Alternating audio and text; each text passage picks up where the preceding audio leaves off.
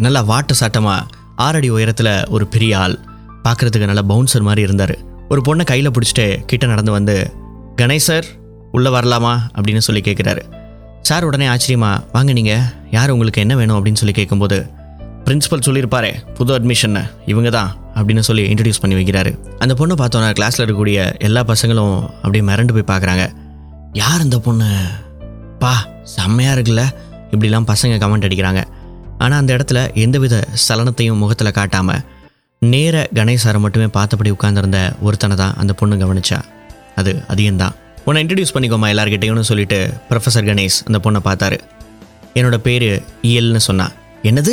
அப்படின்னு சொல்லி எல்லாரும் மறுக்க ஒரு தடவை கேட்டாங்க. இயலாண்டா பேரை பற்றியா எவ்வளோ அழகான தமிழ் பேர். ச்சே அவங்க அப்பா பேர் என்னவா இருக்கும்? அப்படிலாம் பசங்க யோசிக்க ஆரம்பிச்சிட்டாங்க. அந்த பொண்ணே சொன்னா என்னுடைய பேர் இயல் எங்கள் அப்பா பேர் கோவன் அப்படின்னு. இயல் ஒரு அமைதியான பொண்ணு எப்போவுமே பெருசாக அலட்டிக்க மாட்டா.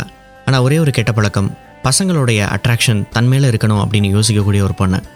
இந்த வாழ்க்கையில் இந்த மாதிரியான மனிதர்களையும் நம்ம கடந்து தான் வரணும். ஆனால் அவளுக்கு எது வாழ்க்கைன்னு புரிய வைக்கிறது தான் அது என்னுடைய வேலையாக இருக்க போதுன்னு அவள் யோசிக்கலை. எஸ் நீங்கள் கண்டிப்பாக யோசிச்சிங்கன்னா இது ஒரு காதல் கதை கிடையாது. ஆனாலும் இங்கே இயலுக்கும் அதியனுக்கும் ஒரு உறவு இருந்தது.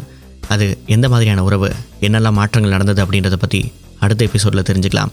Stay tune with me Kannan இது காகிதம் கொள்ளாமல் ஒரு ஓவியம்.